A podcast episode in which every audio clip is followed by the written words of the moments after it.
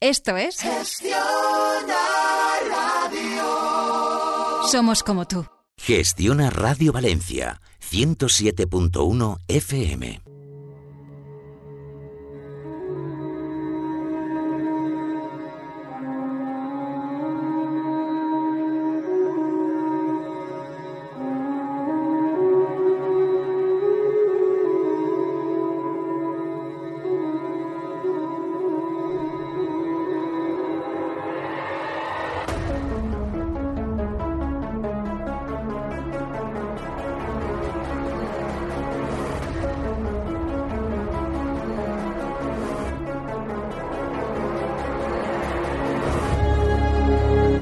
Saberlo todo. Nos da miedo pensar que solo sabemos algo. Pero lo que nos aterra es la certeza de que en realidad no sabemos nada.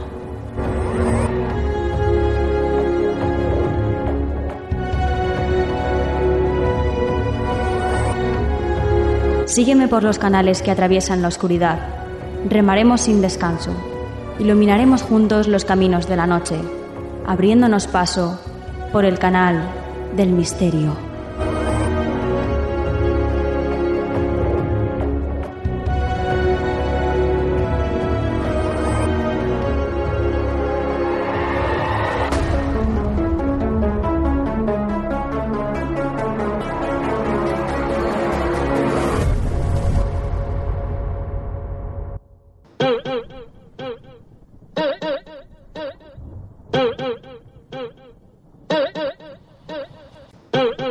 Tardes, misteriosos. Soy Nuria Mejías y esto es Canal del Misterio. Pues ya estamos aquí, en un programa especial Samaín, o especial Halloween, o especial Noche de los Difuntos, como queráis llamarlo. Como este lunes que viene ya es 31 de octubre, ya es Samaín, hemos querido hacer un especial para celebrar y festejar con vosotros esta maravillosa fiesta. Así que vamos a, a conocer mucho más sobre esta enigmática fiesta. Vamos a dejar que se abra esa puerta que une este con el otro lado y vamos a, a recordar a nuestros seres, los que ya se fueron y partieron, de una forma muy especial. Antes de empezar, por supuesto, os recuerdo que tenéis nuestra web, canaldelmisterio.com, en la que si os suscribís estaréis informados de absolutamente todo. Al final del programa vamos a dar el nombre de las dos personas que han sido las ganadoras de esas dos entradas dobles para ver el Circo de los Horrores eh, con el espectáculo Cabaret Maldito que ya sabéis que actualmente están ya hasta el día 13 de noviembre aquí en Valencia, debajo del puente de las flores, y os daré un ritual muy facilito para hacer en esta noche tan especial de Samaín. Así que ya está todo puesto en marcha y comenzamos.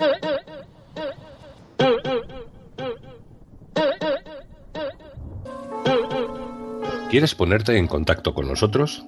Nuestro email tu rincón del misterio arroba gmail.com. El cajón de Nuria en Canal del Misterio.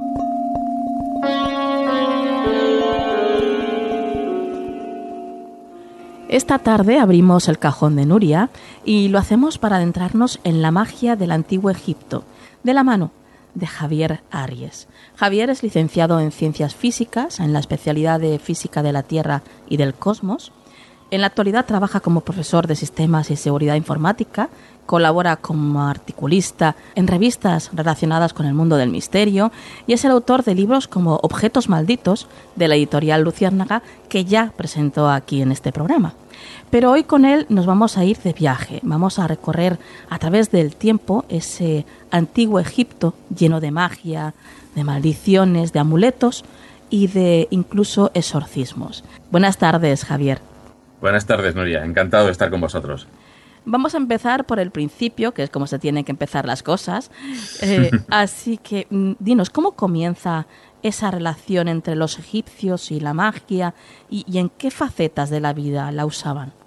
Pues fíjate, tenemos, eh, por lo que podemos saber de las excavaciones arqueológicas, empieza desde, desde épocas predinásticas, en, en pleno neolítico, incluso antes. Encontramos en, esas excavaciones, en tumbas, pues encontramos objetos asociados, como no, a un concepto religioso que más adelante se irá puliendo en años eh, sucesivos, pero también pues objetos que pueden ser considerados como amuletos, como talismanes, figuritas de dioses, de animales, eh, trozos de esquisto donde se graban eh, lo que parecen ser dibujos que más o menos parecen estar relacionados pues con, algún tipo de, conjuro, ¿no? Para, para proteger a su portador. Entonces empieza desde el primer momento del nacimiento de de, esta curiosa eh, civilización, ¿no? de esta curiosa cultura. Y más adelante, pues claro, pues aparece prácticamente en cualquier faceta y allí donde miremos, ahí donde tengamos un objeto arqueológico, un texto, pues la magia está imbuida absolutamente en todo, desde en la vida cotidiana del, del, egipcio medio, por decirlo así, hasta en el propio Estado, ¿no? Toda la,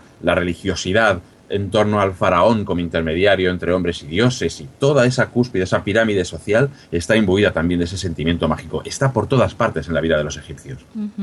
Había una figura que, que, tenía un papel muy importante que era el Ekau, que sería el mago para, para nosotros hoy en día, ¿no? Sí, ellos tenían una palabra, evidentemente, para designar a la magia, ¿no? A ese poder a través del cual pues, se pueden conseguir cosas en este mundo material y en aquel supuesto mundo invisible en el que ellos creían, pues, a pies juntillas prácticamente. Y Eka es, esta, es este concepto de, de magia, de una sustancia invisible pero que está ahí presente y es muy real para ellos. Y Ekau es aquel que está lleno de ese poder, lleno de esa magia. Y algunos de estos seres, pues evidentemente, eh, son especialmente importantes dentro de esta cosmovisión el faraón, por ejemplo, es alguien lleno de cau meramente por el hecho de ser eh, faraón, sencillamente por ser un descendiente, por decirlo así, de los dioses que habitaron eh, la tierra y que gobernaron Egipto antes que, antes que él, antes de que dejaran en manos de hombres pues el, cuidado ¿no? de esa tierra mágica que es el Nilo. Y evidentemente pues los sacerdotes, algunos de estos sacerdotes, de los muchos que había, había una clasificación bastante compleja, algunos de ellos también tenían este ECA. Y por supuesto pues personajes eh, populares, ¿no? desde mujeres ancianas, por ejemplo, a los cuales se, se suponía un conocimiento, una facultad de clarividencia, también poseían este, este don, este ECA, esta sustancia que lo impregna todo. Eh, vamos a entrar, si te parece bien, Javier, en el mundo de los talismanes y los amuletos. Algunos de ellos conocidos por todos nosotros, como por ejemplo el escarabajo egipcio, ¿verdad? O la cruz incluso. Cuéntanos un poco el significado de estos amuletos. Pues mira, hay una gran cantidad de ellos. Si vamos a cualquier museo en el que hay alguna colección eh, de, arte de egipcio, vamos a encontrar seguramente una gran cantidad. Se cuentan por miles los amuletos que se encuentran en Egipto, solamente las clases, o sea, no ya la cantidad de, cada uno de ellos. Algunos de ellos son bien conocidos y seguro que nuestros oyentes están más que familiarizados con ellos y que de hecho eh, pues se siguen llevando, es decir, incluso en joyería o como adminículos de, del vestir ahora mismo se siguen llevando y muchos de sus portadores pues aún le dan esa, esa importancia mágica, ritual o, de protección. Yo creo que uno de los más populares es el Ang, ¿no? Esa cruz ansada, esa cruz en la cual el travesaño superior es en realidad un óvalo y que aparece cogido de las manos de muchos dioses en muchas representaciones y que es símbolo de vida. El Ang es eh, la propia vida. ¿De dónde procede este amuleto? Pues es algo que todavía no está muy bien determinado. Para algunos especialistas sería una especie de instrumento, como un, eh, semillero, un objeto que se hundiría en, eh, hundiría en tierra perdón, para, con tope, con esa travesaño horizontal, para no seguir más allá, para echar las semillas. Para otros sería sencillamente una representación de los órganos femeninos de la diosa, de Isis, y para otros precisamente la, unión sexual entre Isis y Osiris, su, su marido, ¿no? los dos dioses eh, tan importantes para el panteón egipcio. En cualquiera de los casos, sea lo que sea, es evidente que su significado es, es fertilidad, es crecimiento, es vida, en otros eh, amuletos también muy conocidos, pues el que tú has mencionado, el Jeffrey, el escarabajo, ¿no? Que yo creo que lo hemos visto, pues, lo hemos visto en, todo tipo de representaciones, collares, eh, pendientes, anillos también muchos, fabricados en montones de, materiales muy distintos, con muchas utilidades también. Sobre todo en turquesa, ¿verdad? En piedra turquesa. Claro, efectivamente, exacto. Piedras azules, piedras también que representan el, cielo azul y en todo tipo de materiales en piedra. También los había conmemorativos de tamaño más o menos grande y, que servían un poquito como, pues, como indicadores en el, en el camino y sobre todo conmemoraban actos importantes en la vida del faraón. Yo creo que es uno de los objetos que vamos a encontrar en cualquier museo,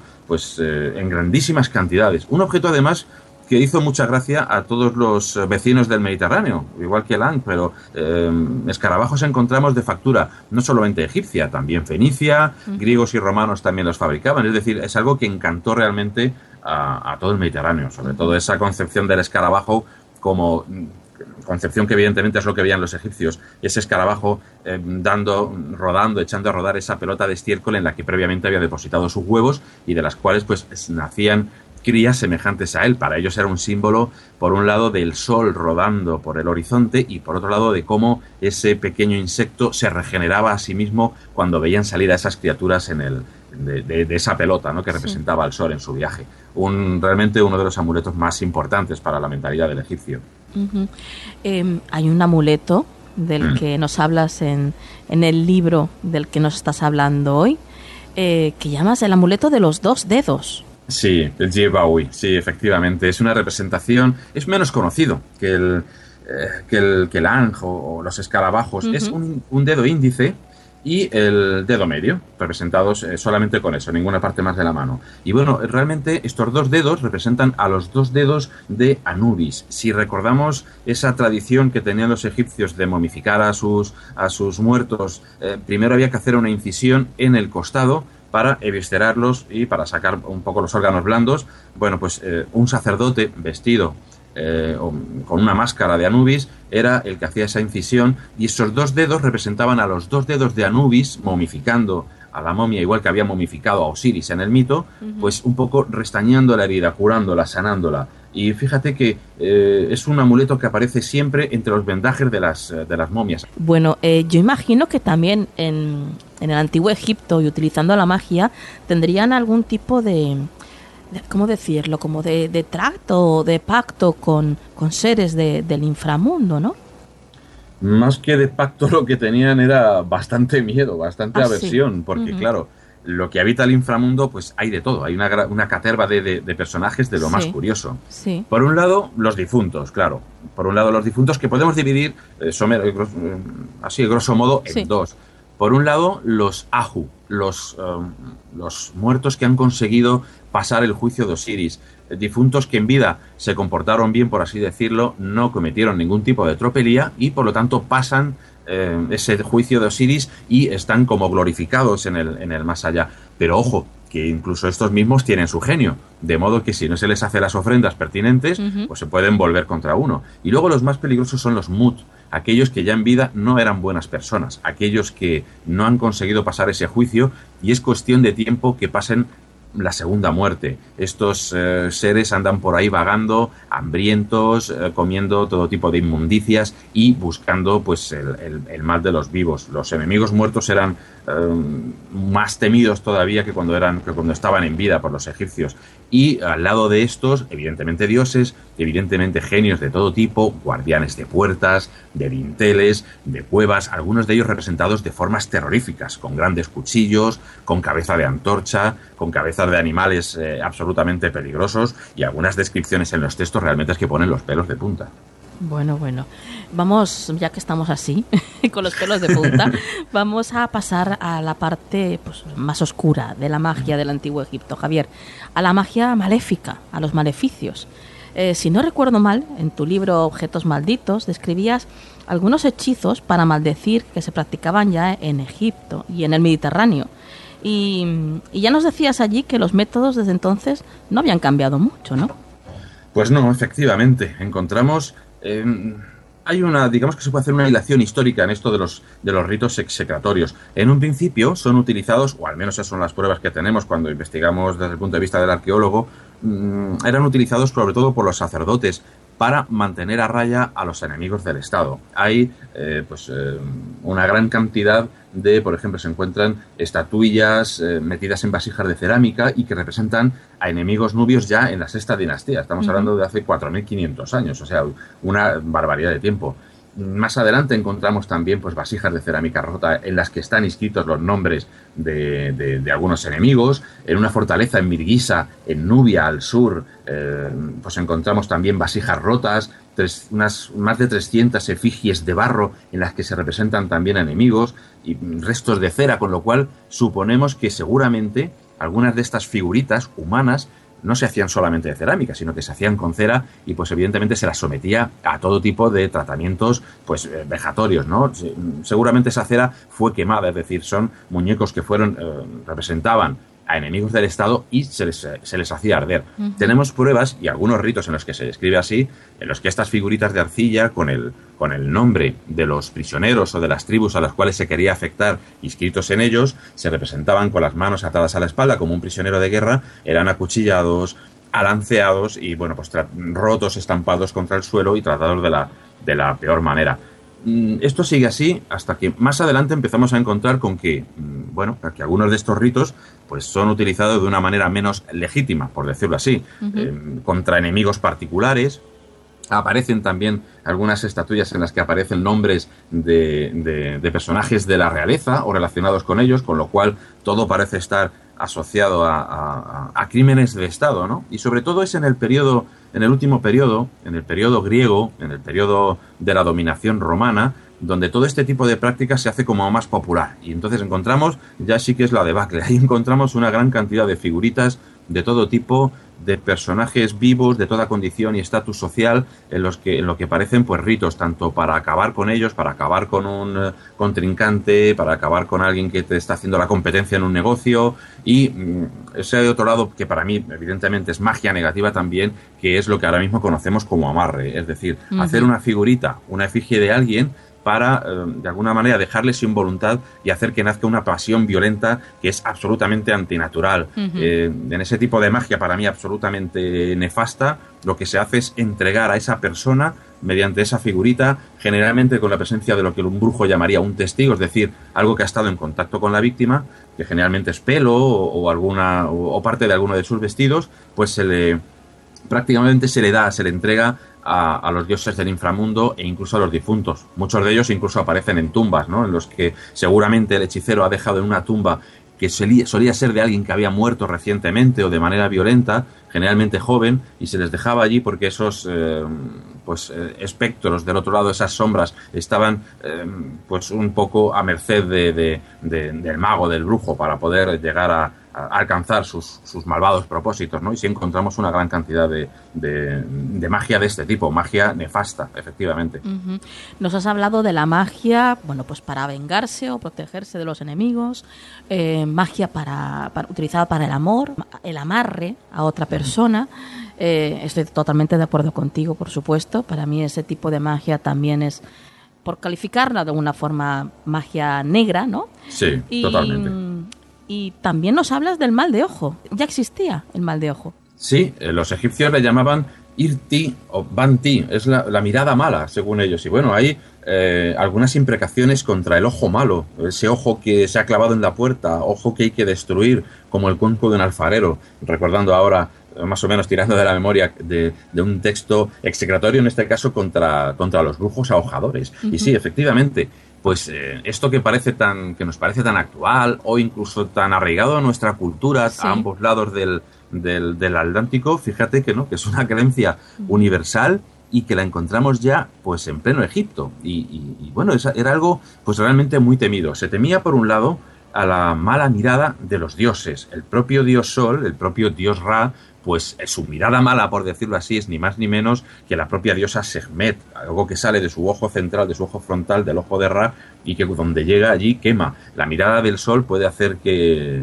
que la vegetación prospere, pero la mirada del sol en el desierto es mortal. Y un poco siguiendo esa analogía, la mirada de los envidiosos, la mirada de la gente que tiene, pues eso, malos deseos contra alguien, para ellos es algo realmente peligroso malas miradas incluso de los difuntos, miradas de aquellos que no se ven, miradas de, hechiceros extranjeros a los cuales se temía mucho, a las hechiceras nubias, a hechiceros de otros pueblos que no eran, que no eran el egipcio. Y la mirada también se podía ejercer de una manera legal, por decirlo así también de nuevo, ¿no? Es decir, el propio mago podía acudir a una mala mirada para acabar con un enemigo del Estado. Incluso decir, vosotros dioses, echad vuestro, vuestra mirada, esa mirada a aquellos que son pues, pues los enemigos. El, mal de ojo era algo realmente temido. Fíjate que hay una, uno de los... Eh, de los métodos que se suelen utilizar contra el mal de ojo todavía hoy en día es la conocida figa, el puñerín, ¿no? En cada sitio la conocemos de, de, una manera. Es ese gesto ritual de meter el pulgar entre el dedo índice y el medio, aludiendo, por un lado, al acto sexual, al acto sexual como acto de la creación, es decir, como un acto de los dioses que generan el universo y el orden cósmico. Es un, es un acto en realidad contra las fuerzas del caos. Y con eso se apunta a aquello que se quiere defender o aquello mm, a lo que tememos. Pues hay representaciones muy curiosas eh, de pastores egipcios en los que eh, aparecen ellos, por ejemplo, en una barca, su ganado atravesando el río, momento particularmente peligroso porque sabemos que el Nilo, eh, pues uno de sus habitantes son precisamente los cocodrilos, que mm. evidentemente pues causaban pues muchas bajas tanto en el ganado como en la propia población humana, ¿no? Y bueno, pues se ven algunas representaciones de pastores remando hacia adelante y uno de ellos en la popa apuntando con esa figa al ganado para protegerle pues de cocodrilos y de cualquier mal que pueda acecharles en ese tránsito peligroso que es el paso de un río. Y curiosamente aparece una inscripción arriba que dice, este es un símbolo de protección, más claro imposible, mal de ojo en Egipto y prácticamente en todas las culturas y muy antiguo. Bueno, em, los egipcios también utilizaban a los dioses para adivinar el futuro, ¿verdad, Javier? En concreto, lo usaban muy a menudo, usaban una forma muy particular que era consultar a el oráculo. Sí, efectivamente, tenían todo tipo de, métodos pues, para, para tratar de adivinar el futuro. Uno de ellos, aparte de, del sueño, de la oniromancia, de las visiones que se podían obtener durante el sueño, pues eran los oráculos. Los uh, dioses estaban eh, guardados, sus estatuas mejor dicho, las efigies de sus estatuas estaban guardadas en templos, en la parte más trasera del templo, un sitio al que solamente podían acceder determinado tipo de sacerdotes y nada más. Los templos no eran como nuestras iglesias, en las que los fieles van allí a rezar y a pedirle ante la figura de, de, la divinidad que está allí presente encima del altar, pues a pedirle todo tipo de cosas, etcétera, y a rendirle pues el, tributo divino que merece. No, estaban escondidos y el templo era la casa del Dios, era atendido por una gran cantidad de sacerdotes. Entre ellos estaban los Wa, los sacerdotes puros.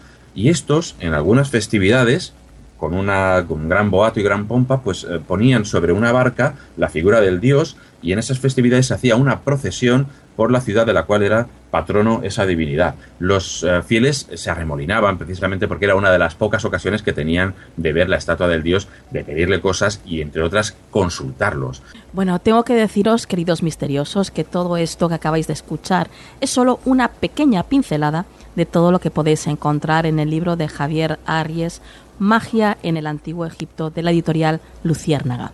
Un libro que desde luego no puede faltar en vuestra biblioteca del misterio. Javier, gracias por habernos enseñado tanto esta tarde, por haber creado esta atmósfera mágica en el programa de hoy y hasta la próxima. Gracias a, vosotros, Nuria, y nada, ya sabes que estoy disponible para vosotros cuando queráis, por supuesto. Me lo paso bien con vosotros, así que genial. Y nosotros contigo, Javier. Un abrazo. Muy bien, un abrazo muy grande. Estás escuchando Canal del Misterio con Nuria Mejías en Gestión a Radio Valencia. Actualidad en Canal del Misterio.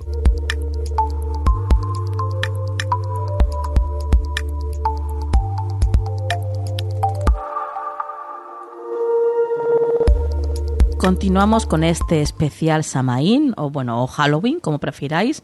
Y ya está con nosotros María Toro para hablarnos de actualidad. Buenas tardes, María. Buenas tardes, Nuria.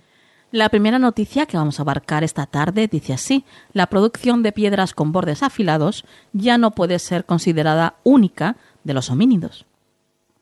Así es, Nuria, porque los monos capuchinos de Brasil también lo hacen. Ellos han sido observados por un equipo de investigadores que ha descubierto que además de utilizar piedras como cascanueces o para lanzárselas los unos a los otros, poseen una nueva habilidad manual aún más interesante, porque recuerda mucho a cómo nuestros ancestros fabricaban las primeras lascas ya que al chocar dos piedras una contra otra, las crean con las mismas características que las que producían los homínidos de la edad de piedras. La diferencia es que a los capuchinos les sale sin la intención de hacer herramientas para cortar y raspar. De esta manera e involuntariamente, los monos estaban creando lascas, mientras los homínidos fabricaban estas herramientas de piedra para realizar tareas de corte y rasgar la carne no está claro por qué los monos tienen este comportamiento. Según los investigadores, los capuchinos podrían estar tratando de extraer silicio en polvo, un nutriente esencial o líquenes para fines medicinales, hasta ahora desconocidos. En ningún momento los monos trataron de utilizar las escamas de piedras para cortar o raspar, aunque por el motivo que lo hacen me parece incluso más curioso. Desde luego, ya lo creo. Continuamos con expedientes ovni, ya que por lo visto Defensa saca a la luz los avistamientos de fenómenos extraños más impresionantes.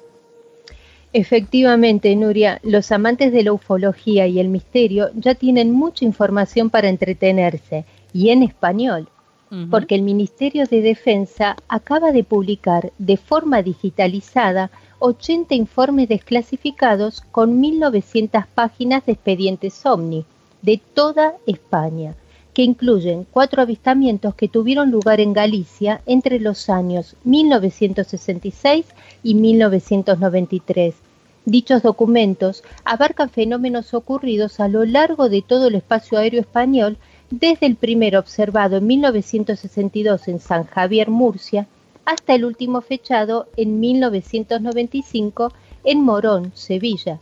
Algunos son avistamientos en un solo lugar, mientras que otros abarcan varios puntos de la geografía española, dado que son vistos desde un avión o coinciden en la fecha y descripción en distintas ubicaciones.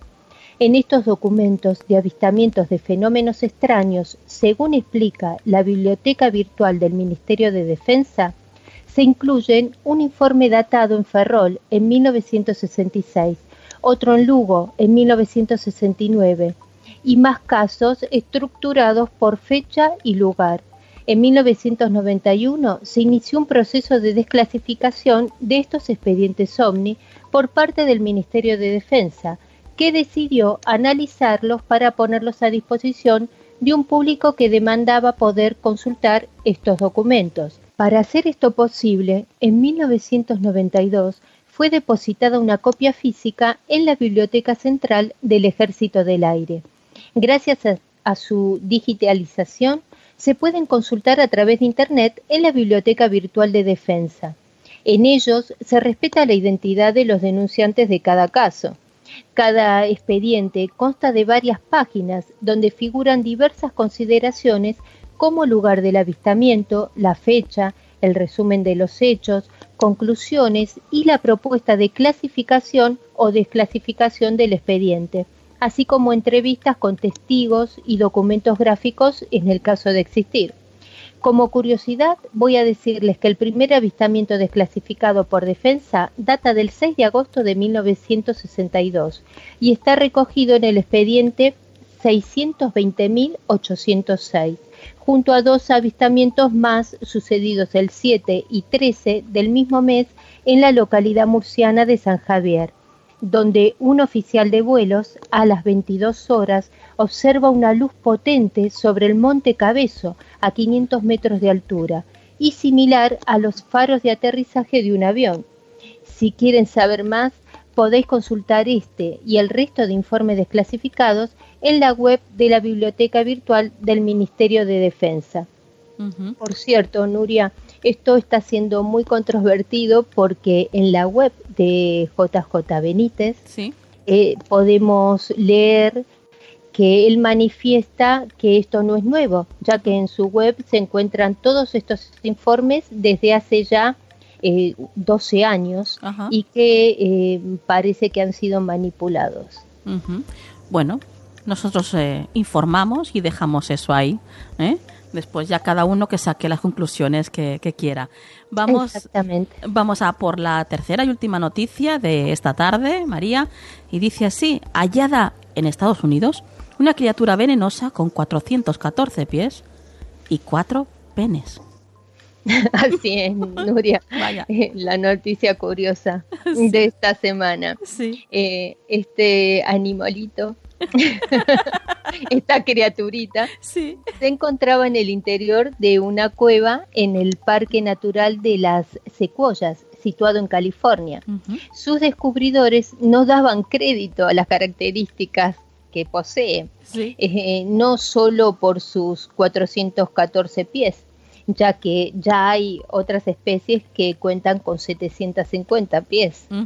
Eh, esta nueva criatura eh, también llamó poderosamente la atención porque tiene ni más ni menos que 200 glándulas venenosas que lo convierten en un artrópodo muy peligroso aunque el auténtico peligro le viene de su habilidad sexual, ya que posee, como bien has dicho, cuatro penes, que al parecer han evolucionado a partir de sus pies. Espero que acabe aquí la evolución. Pues sí, sí, sí. El invertebrado tiene además un aparato bucal de extraño aspecto con una función aún desconocida y un cuerpo cubierto de largos pelos sericígenos. Pero no solo eso, en la boca tiene inusuales formaciones cuya función aún se desconoce. Bueno, bueno, qué cosas. La naturaleza no deja de sorprendernos, ¿eh? Cuatro penes, madre mía todo un don Juan, ¿no, María? Así es. Bueno, María, la verdad es que siempre nos sorprendes con tu, con tu actualidad. Nos, nos enseñas, nos mantienes ahí siempre al tanto de todo, pero es que de vez en cuando nos traes unas noticias de estas curiosas que a mí me encantan, la verdad, particularmente. Eh, compañera, antes de irte, un método de contacto. Sí, os dejo mi Twitter que es María T bcn donde comparto noticias de ciencia y tecnología. Perfecto. Pues compañera, como siempre, hasta la semana que viene y feliz Samaín. Igualmente, Nuria, hasta la próxima.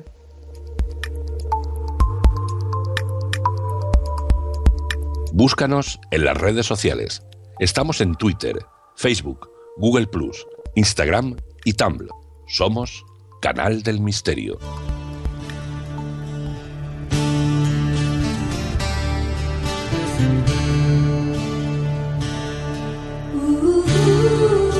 El mundo de Gaia en Canal del Misterio.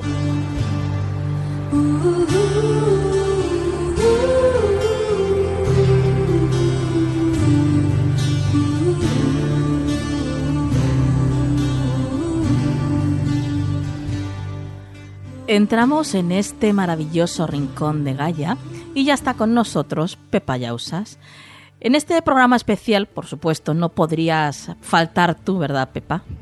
Oye, muchísimas gracias.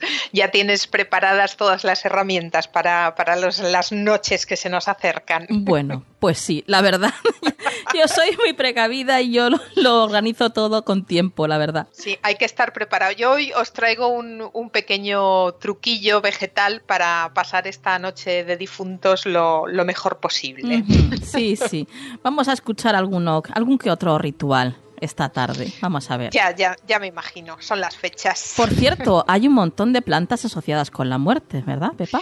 Increíble, es increíble. Ahora con, este tema terrible de la globalización parece que la única planta de la que nos acordamos cuando llegan estas fechas es la pobre calabaza verruguera que encima ni siquiera es muy... no es que no sea comestible, pero no es que sea de las mejores calabazas para llevar a la cocina. Sí. Mm. Pero es estupenda para, pues para hacer ese, esas famosas linternas de, la leyenda de Jack, ¿no? Sí. Pero existen muchas otras plantas y además muy asociadas con, con nuestra madre patria que desgraciadamente las hemos arrinconado un poco y yo quiero hacer campaña aquí por reivindicarlas. Pues sí, pues sí, pues sí. En, en, el terreno de las flores, evidentemente, nuestro país son días en que los cementerios se llenan por completo de flores y yo creo que es indiscutible que el crisantemo es una de las reinas de, de estas fechas, ¿no? Sí.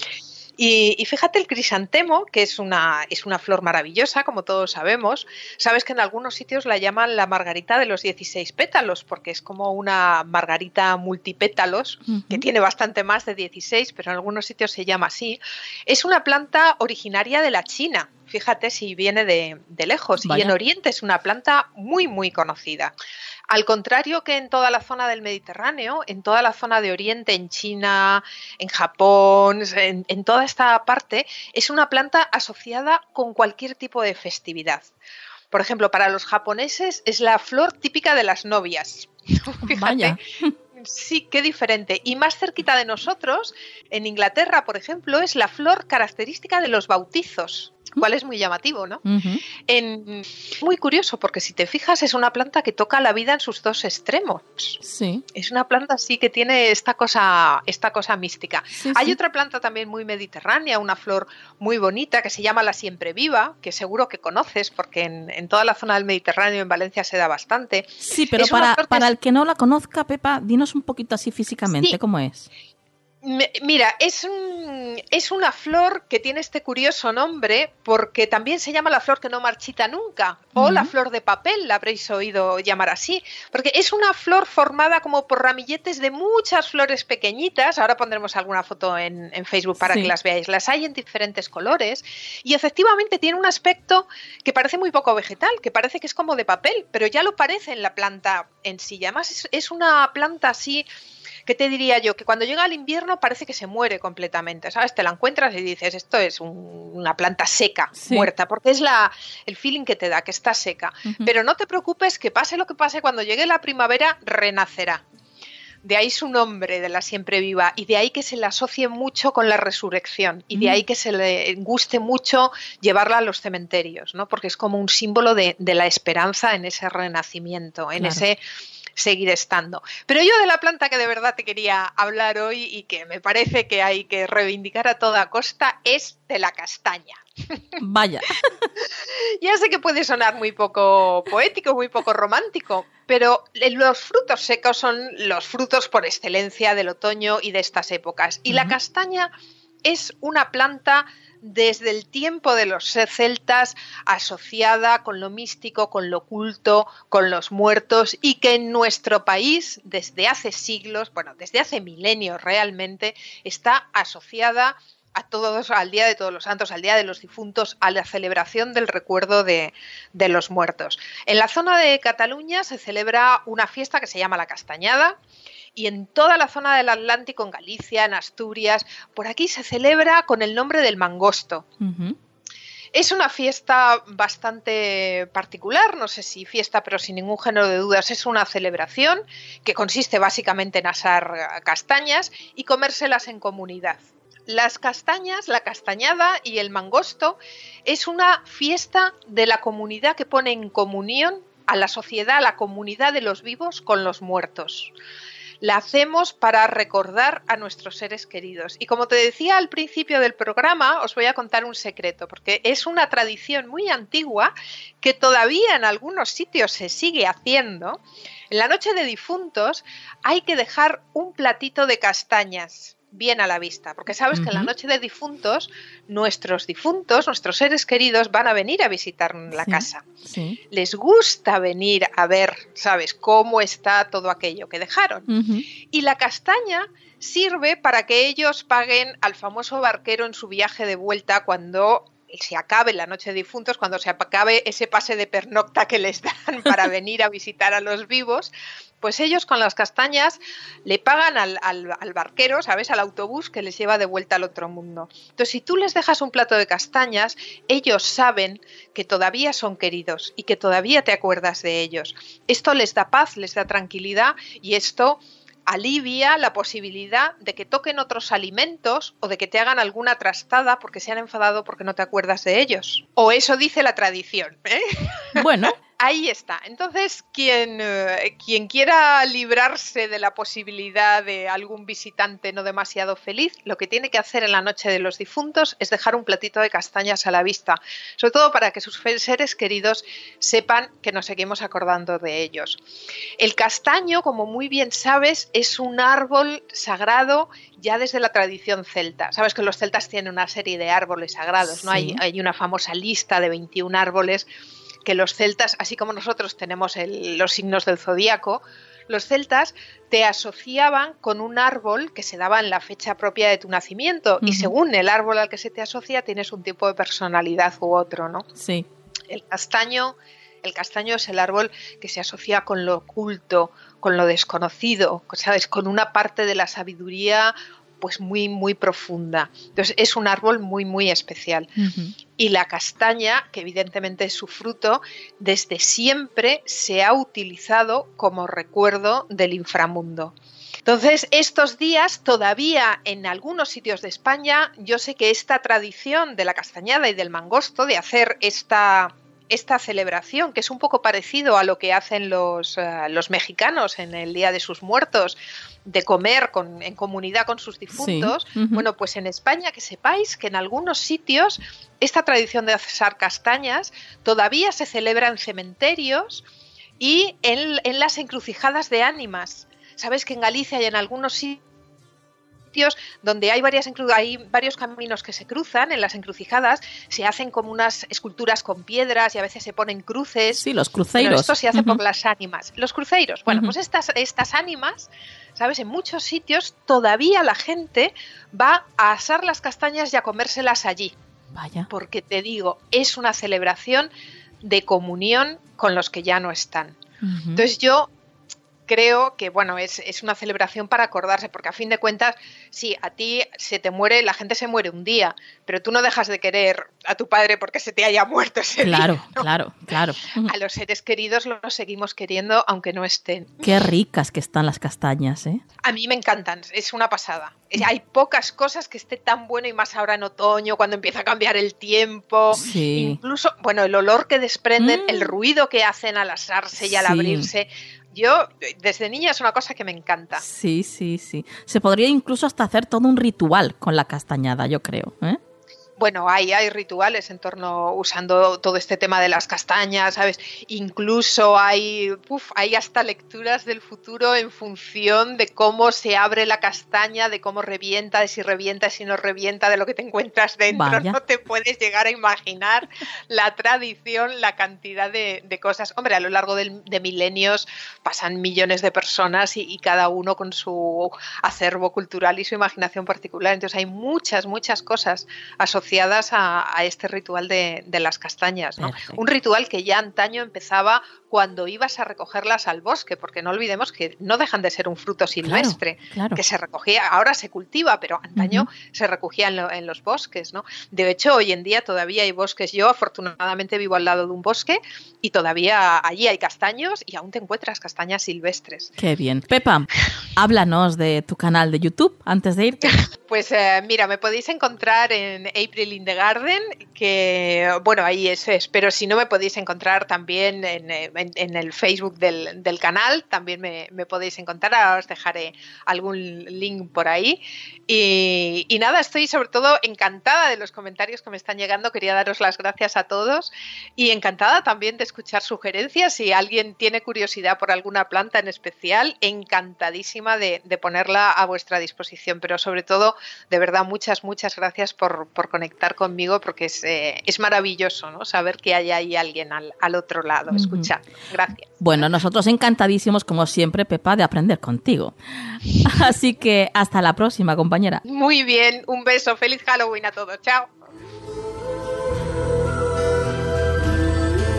Estás escuchando Canal del Misterio con Nuria Mejías en Gestión a Radio Valencia.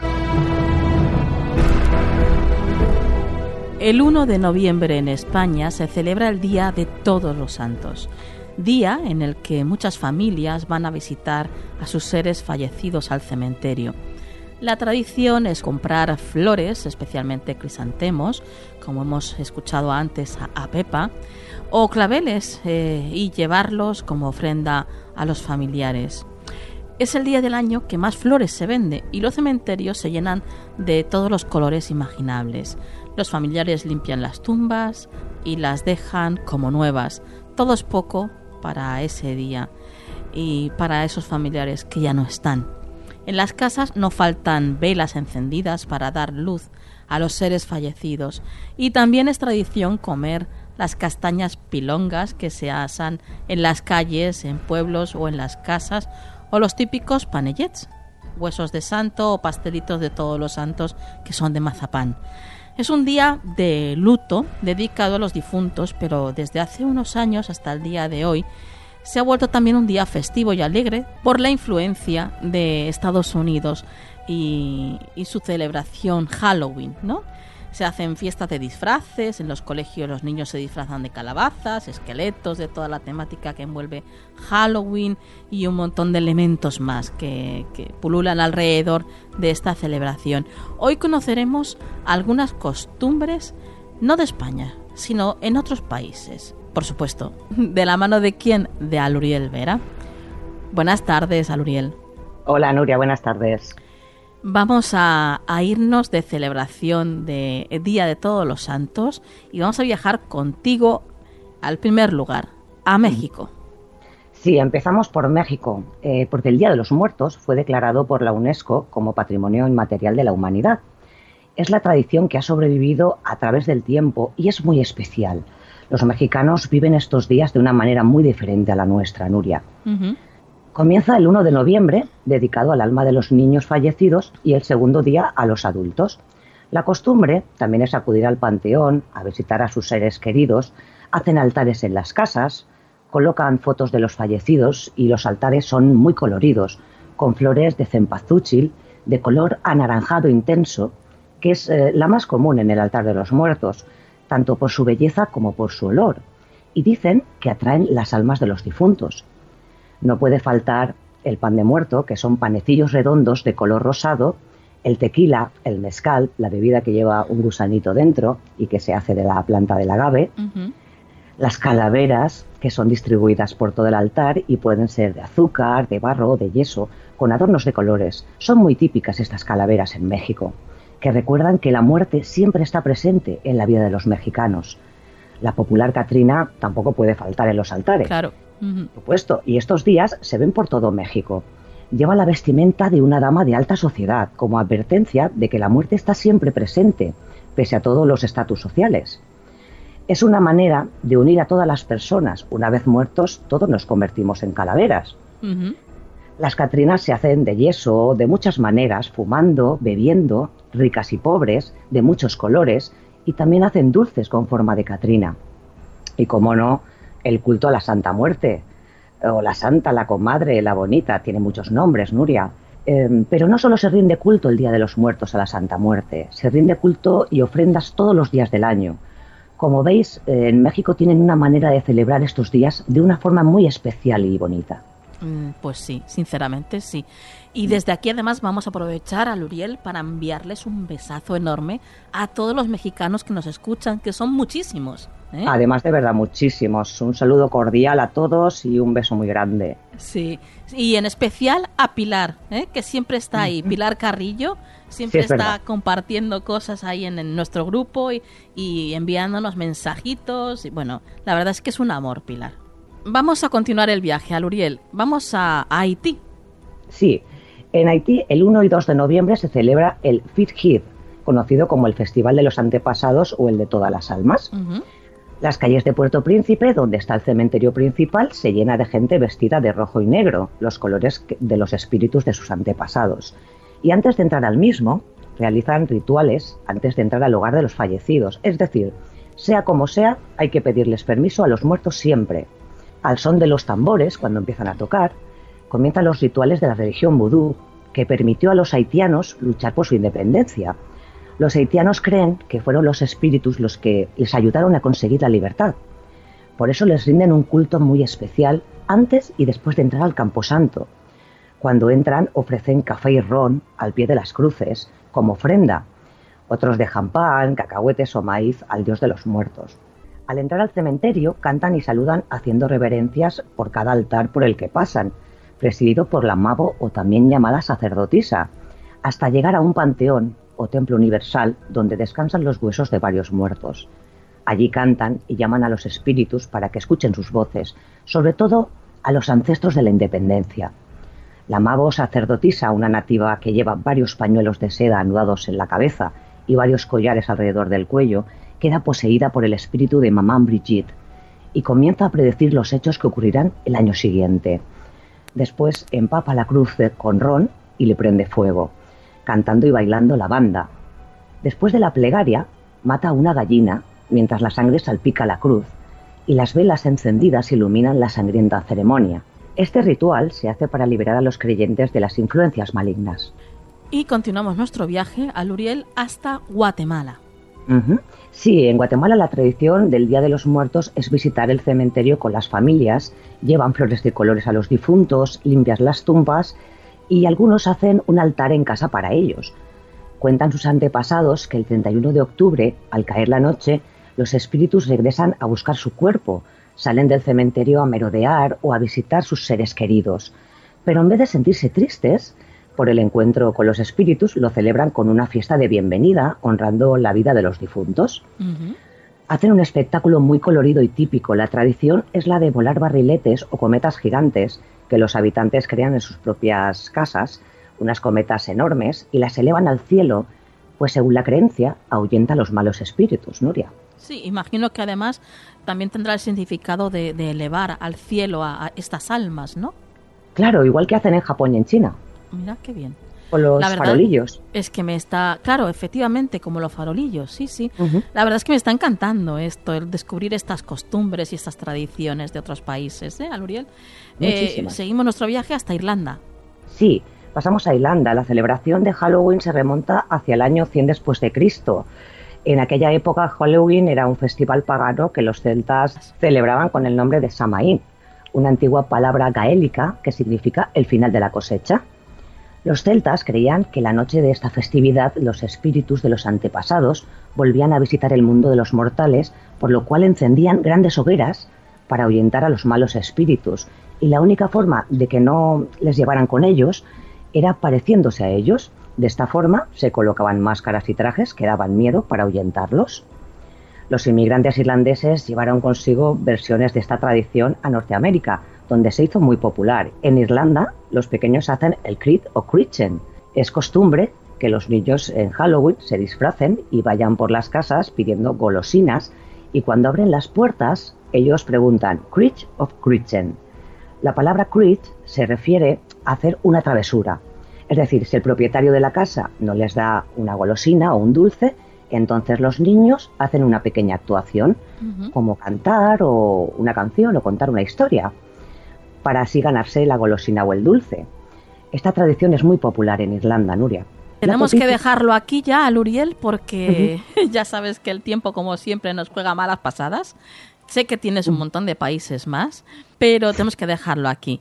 Así que vamos a continuar con nuestro viaje personal, eh, nuestro viaje esta tarde de hoy en este especial Noche de los Difuntos. Y antes de irte, danos pues un dato de contacto. Eh, pues bueno, pueden enviar un mail a Canal del Misterio o buscarme por Aluriel Vera en Facebook o en Twitter y, y vamos, me encuentran enseguida. Aluriel, feliz Samaín. Igualmente, Noria, feliz Samaín. Búscanos en las redes sociales. Estamos en Twitter, Facebook, Google Plus, Instagram y Tumblr. Somos Canal del Misterio. El consejo de la semana en Canal del Misterio.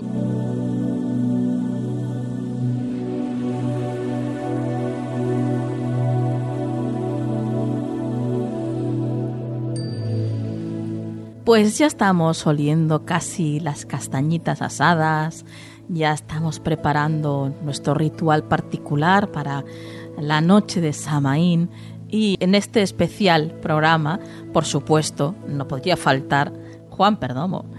Buenas tardes, Juan.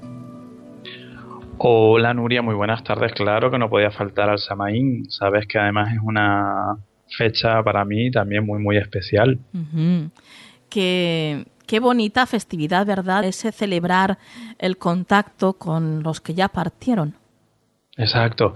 Y recordar que, bueno, que siempre están ahí, pero es bonito homenajearles, ¿verdad? Honrarles en esa fecha, con todo el componente que tiene además, porque en todas las culturas esa, esa situación se da. O sea, que todos los humanos compartimos esa inquietud, ¿verdad? Por, por, honrar a los que se fueron. Es lo que, le comentaba a Luriel antes, ¿verdad? Que, que mm, es, es, muy bonito el ver cómo cada país tiene una tradición diferente, una manera diferente de celebrarlo, pero que en el fondo, si, si te pones a mirarlo bien, la base es la misma en todos los países. Son, somos todos iguales. Exacto, es una base, ya digo, humana. O sea, tenemos la necesidad de contactar con la gente que se ha ido porque seguimos amándoles y, ellos a nosotros. Entonces, es verdad, cada región tiene su particularidad, su forma de hacerlo, pero efectivamente la base es la misma. Y el amor, que a fin de cuentas es lo que lo mueve, es el mismo. Justo. ¿Cierto? Juan, vamos a ver qué nos dicen tus cartas para la semana que viene.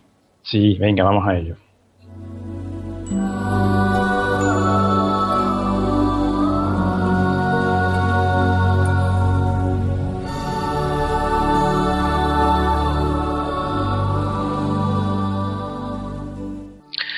Vale, Nuria, amigos, pues esta semana toca movilizarse justamente en ese plano, en las emociones. Tenemos aquí un caballo de copas sobre la mesa, sobre el tapete, que nos hace mm, reflexionar, nos va a tener que hacer reflexionar sobre las emociones que nos corren ahí por dentro, de arriba a abajo, de un lado a otro, ¿no? Sí. Y cómo las manifestamos hacia los demás, y cómo un poco también eh, recibimos las que nos tienen que llegar de los demás, es decir, el intercambio emocional.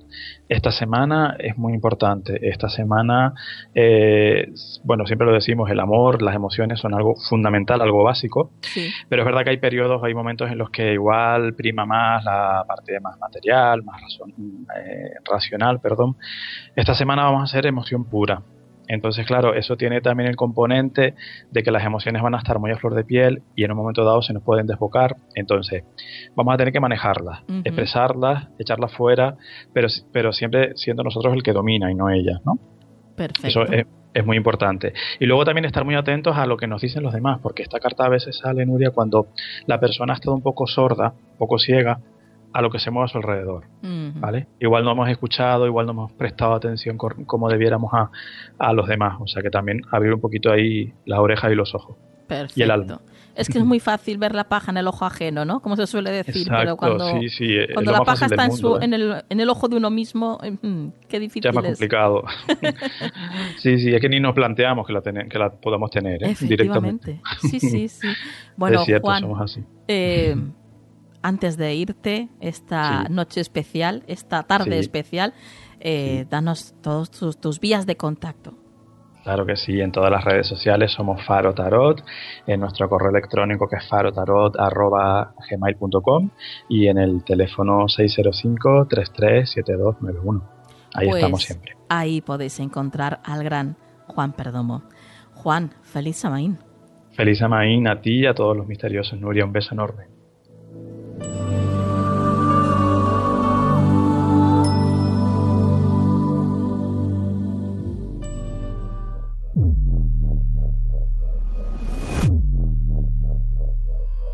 Y llegamos al final del programa de esta tarde. Espero que hayáis disfrutado, que hayáis aprendido tanto como nosotros y como lo prometido es deuda, vamos a por el ritual que os comentaba al principio del programa. Lo necesario para hacer el ritual es una vela blanca, cerilla de madera, un trocito de papel, lápiz y un puñadito de frutos secos. Es muy sencillo, lo único que tenéis que hacer es encender la vela blanca con la cerilla de madera cuando la encendáis, agradecer a los que están en el otro lado por todo lo que os han ayudado en este ciclo pasado.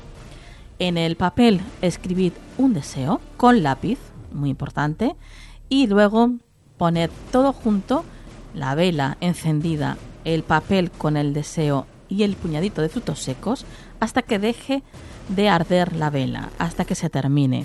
Una vez que se apague sola, recogéis los frutos secos y ese papel con el deseo y lo tenéis que llevar durante todo el ciclo siguiente cerca de vosotros. Como veis es muy sencillo.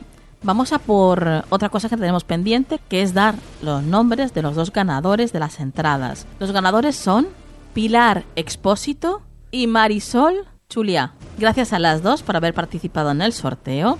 Hemos recibido muchos emails, la verdad, pero el azar es así de caprichoso y habéis sido vosotras dos las seleccionadas. Así que disfrutad del espectáculo que lo vais a pasar genial.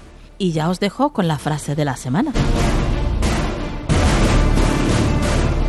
En el silencio recordarás lo que tu alma ya sabe.